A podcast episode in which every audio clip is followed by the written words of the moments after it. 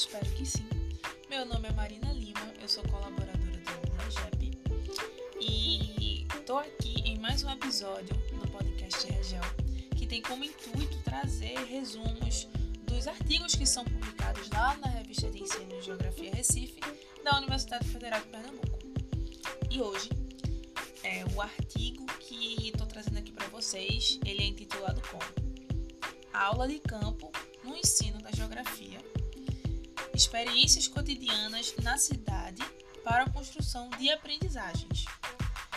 E esse trabalho ele foi escrito pela Miriam Cristina Santos de Jesus, que é especialista em ensino em geografia, e pelo Matheus Ferreira Santos, que é doutor em geografia pela UFPE.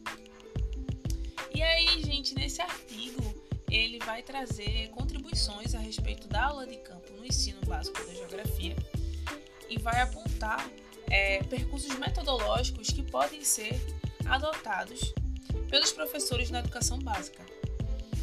É porque é necessário, né, de fato, perceber as mudanças que ocorrem na sociedade, tornando imprescindível para a compreensão e a construção do conhecimento espacial, além de favorecer o exercício da cidadania. No ensino de geografia, enquanto conjunto de saberes que permitem a sociabilidade, ele deve ser capaz de propor ao aluno o reconhecimento da cidade como palco de aprendizagens.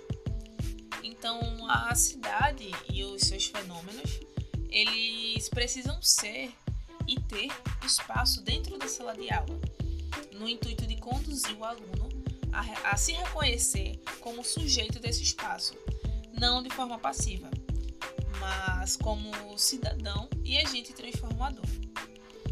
Para isso, os autores fizeram uma, uma pesquisa de cunho bibliográfico no intuito de dialogar com os autores que discutem sobre o ensino de geografia e a aula de campo, apresentando diferentes possibilidades metodológicas que podem ser utilizadas por docentes da rede pública e privada dispostos a promover aos seus alunos ensino dinâmico, interativo e também reflexivo, cuja teoria possa ser vivenciada durante a aula de campo.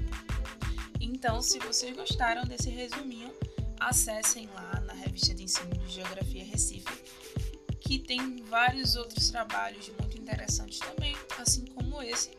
Um beijo e até a próxima!